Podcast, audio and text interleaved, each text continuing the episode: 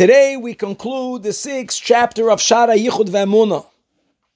The Alter Rebbe is continuing to explain why is it that when the Pasuk declares the truth that EIN OID, that there is nothing other than God, the Pasuk needs to begin not only by saying the Yodata Hayoim, that this is a truth that you need to know today, but the Pasuk adds, v'hashivoso el levavecha, that you have to take it into your heart.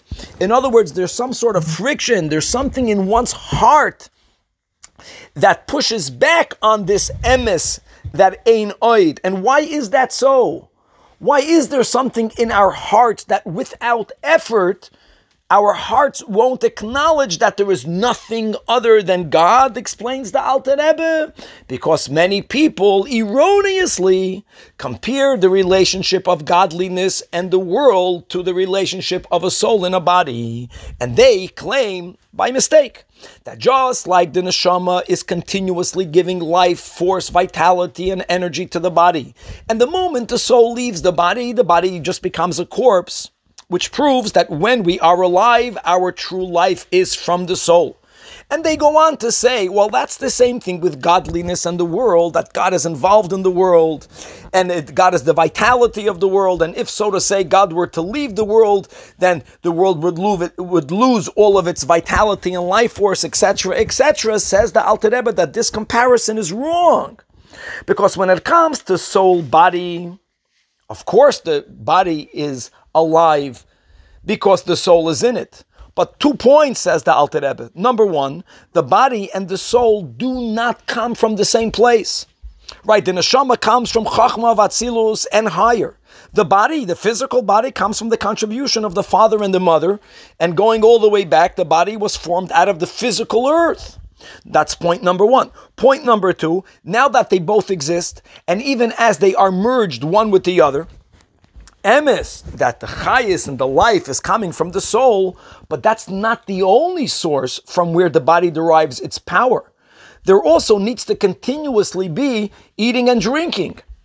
Again, the eating and drinking is some sort of physical input that strengthens the body. However, when it comes to godliness and the world, it's much more than that.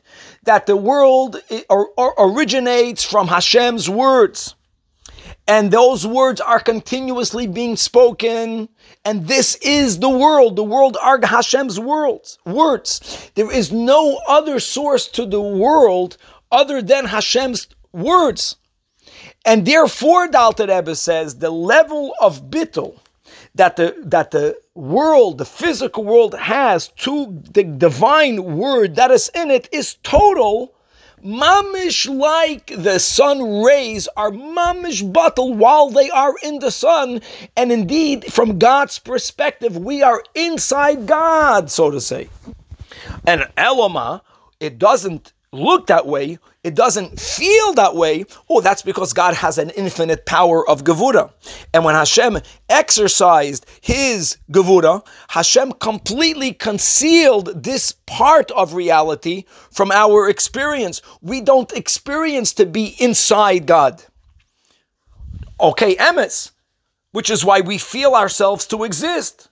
But on that, says the Pasuk, Herzechayin, the Yodata Hayoim, that we have the power with our understanding to realize the truth. And the truth is that we are nothing other than an extension of godliness. So, be'emes EIN OID, there is nothing other than God.